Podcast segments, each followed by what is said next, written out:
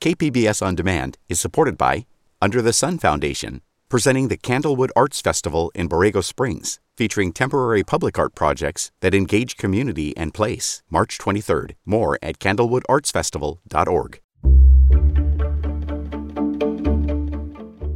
Good morning. I'm Debbie Cruz. It's Tuesday, September 13th. A new homeless shelter in the Midway District is officially open. More on that next. But first, let's do the headlines.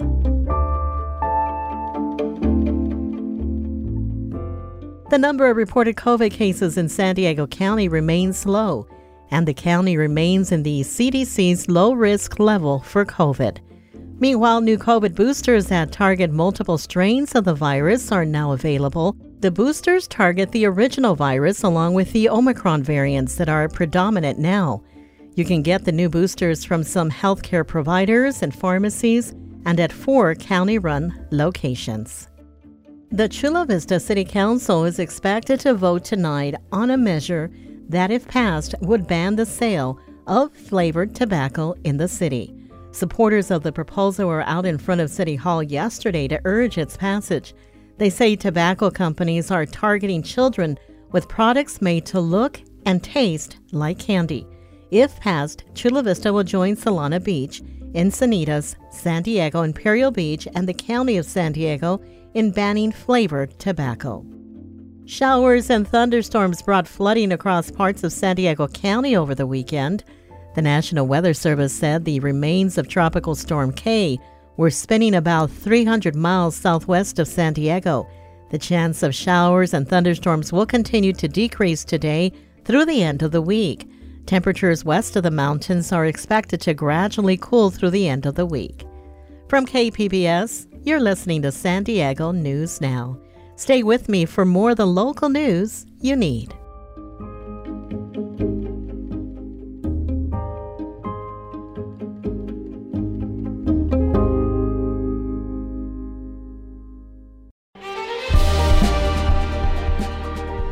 Hi, I'm Bill Hoehn. And I'm Ted Hoehn.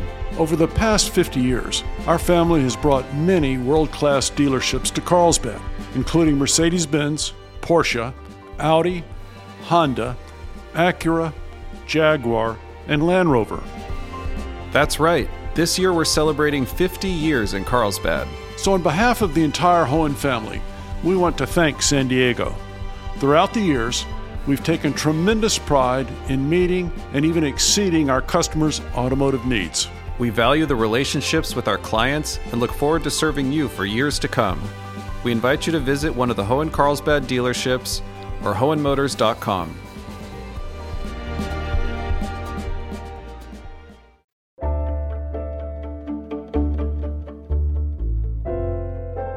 Earlier this year, Mayor Todd Gloria cited San Diego's growing homelessness problem as his administration's number one priority.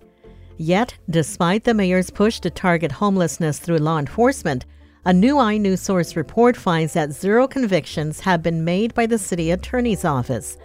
The disparity highlights a stark disconnect in priorities between the San Diego Police Department, under the direction of Gloria, and the city attorney's office in addressing homelessness. iNewsSource investigative reporter Cody Dulaney, who co authored the story, Join KPBS's Jade Hindman to talk about the report's findings. For months now, Mayor Gloria has touted efforts he's directed to address homelessness. Can you remind us what those tactics include and, and how they've ramped up during the pandemic? It could be broken down into three categories. The first is outreach. Social workers are hitting the streets every day to connect people to the services they need. Secondly, we have cleaning. City sanitation crews are sweeping through homeless encampments and they're forcing those who live in these encampments to move their belongings temporarily so they can quite literally sweep the sidewalk and throw away trash and property. And then we have law enforcement. And in these sweeps, San Diego police officers are, are always involved. And on one end of the spectrum, they could just be standing by to keep the peace as sanitation crews are doing what they're doing. But on the other end, they could be there strictly enforcing city laws that target unhoused people, such as sleeping where it's not allowed or blocking a public right of way. To enforce these laws, though, courts have said that police have to offer a shelter bed And in San Diego, someone has to refuse that shelter bed four times before they can be arrested. But even so, we've seen a dramatic increase in arrests since the start of the pandemic. Has this police led shelter first approach been effective in getting unhoused San Diegans out of homelessness? It depends totally on who you ask. The mayor's office told me that this approach has helped place 700 people into housing from shelters, effectively ending their homelessness. But as I've reported, studies from around the country have consistently shown that this approach only makes it harder for people to find housing. Citations and arrests can lead to a, a cas- cascade of legal trouble and fines, which only serves as a barrier to finding a home. Is that why the city attorney's office has declined to prosecute so many cases? The San Diego City Attorney, Mara Elliott, her office is responsible for handling misdemeanors committed within the city limits. And that's what many of these offenses are. But along with my colleagues, Jake Harper and Danielle Dawson, we found that Elliott's office has refused to file charges in two out of every three cases since the start of the pandemic. Of the cases that the office has pursued, every single one has ended in dismissal. And that's often because we found through our reporting that the city attorney handling the case asked for it to be dismissed or agreed with the motion to dismiss. And you write that the lack of prosecutions points to a pretty clear disconnect between city led enforcement efforts and the city attorney's office. Uh, what's behind this disparity? We spoke to some academics and researchers about what's going on here. And they say, you know, in an, in an ideal world, the police and the city attorney's office have the same priorities. Police know what evidence is required to bring a case to the city attorney. And along with elected leaders, the city attorney is on the same page about what these priorities are. But to take this approach that the city has taken, you know, citing and arresting people only to have these cases rejected or dismissed, those we talked to said it's a waste of resources only to show the public that something is being done to address the homelessness problem. Have you reached out to any of the agencies involved for clarity on this situation? Yes, my colleagues and I reached out to everyone involved with this, but none of them agreed to an interview. The mayor and city attorney had their spokespeople answer some questions over email, and the mayor's office basically said, "Look, it's it's not his problem that these cases are being dismissed. Residents expect the city to enforce its laws, and that's exactly what officers are doing." And the city attorney's office says, well, these cases are being dismissed for a number of reasons, such as insufficient evidence or inability to locate witnesses, but they wouldn't comment on any particular case. And we certainly struggle to have an understanding of the larger picture of what's actually going on here. And can you talk a little bit about what this whole process does to the individual unhoused resident? I mean, it seems like they're being shuffled around without much resolution or help. I mean, from what I've witnessed and the people I've talked to, it's an incredibly destabilizing and dehumanizing experience. In many cases, people are being criminalized for surviving in public view. They're ticketed and arrested when they refuse shelter, but many of the people who are living on the streets simply cannot go into a shelter for various reasons. They have a mental illness or a substance abuse disorder that's that's, you know, restricting access to that. And and once they're arrested, we found that they often don't show up in court, which only leads to a warrant for their arrest and more legal trouble. So it's just it's a cycle, it's an endless cycle that we're seeing. That was iNewsSource investigative reporter Cody Dulaney speaking with KPBS Midday Edition host Jade Hindman. As mentioned, one way San Diego is trying to address its homelessness issue is by getting the unhoused into shelters. To that end, a new homeless shelter in the Midway District is now accepting residents. KPBS health reporter Matt Hoffman says the shelter is phasing in residents and expects to fill its 150 beds by the end of the month. It's the morning of the Midway shelter opening, and Alpha Project outreach specialist Robert McKinney is heading out with his partner Elizabeth. They've been talking with local unsheltered residents and have a list of who they plan to bring in. Opening day, so it's gonna be a lot of hustle and bustle, you know what I mean? This new shelter is for men and women and it has on site mental health services. Its 150 beds will not all be filled right away. On the shelter's first day of operation, just 15 residents were allowed in, and that means a few of McKinney's clients, like Sandy, have to wait. McKinney gave her the news himself. Here's the deal it's kind of a, and that, it's kind of bad news. How good news as well. Oh, what's bad news? They they they only, they only allowed us to bring 15 people in today, I don't get it.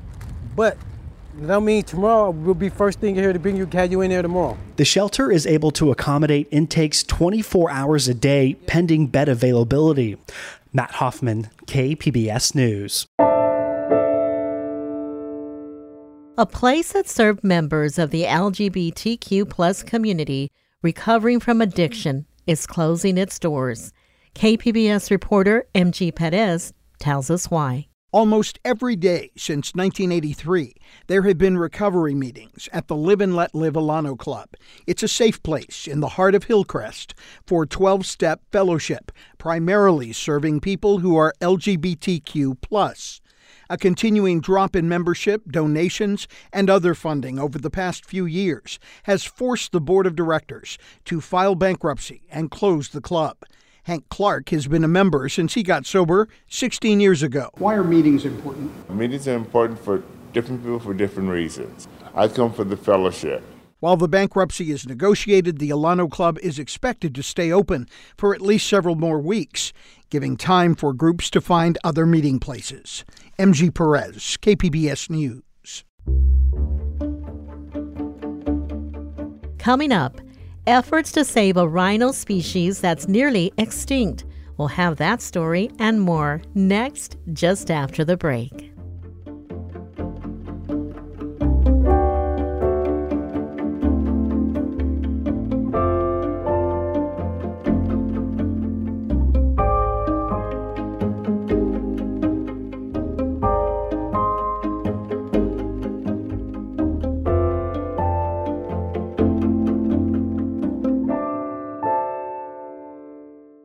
KPBS On Demand is supported by the Museum of Contemporary Art San Diego, offering visitors to the La Jolla campus special exhibitions, collection galleries, coastal vistas, seaside dining, and more. MCASD.org.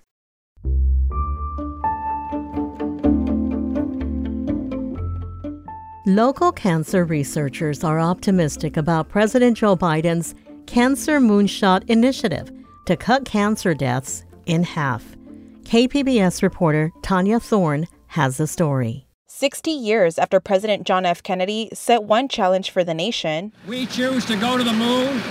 President Joe Biden set a new challenge. Beating cancer is something we can do together. On Monday, President Biden said the future of the cancer moonshot is to cut cancer deaths in half over the next 25 years. Dr. Thomas Buchholz is the medical director of Scripps MD Anderson Cancer Center. He's optimistic about that goal. We've now increased our understanding through genomics, through new therapeutics about how to and how to activate our own immune system against cancer. We're really at the door of making rapid advances. Buchholz says incremental improvements in cancer death rates have been made in the last couple of years, and that has to do with regular doctor visits and early detection. Tania Thorne, KPBS News.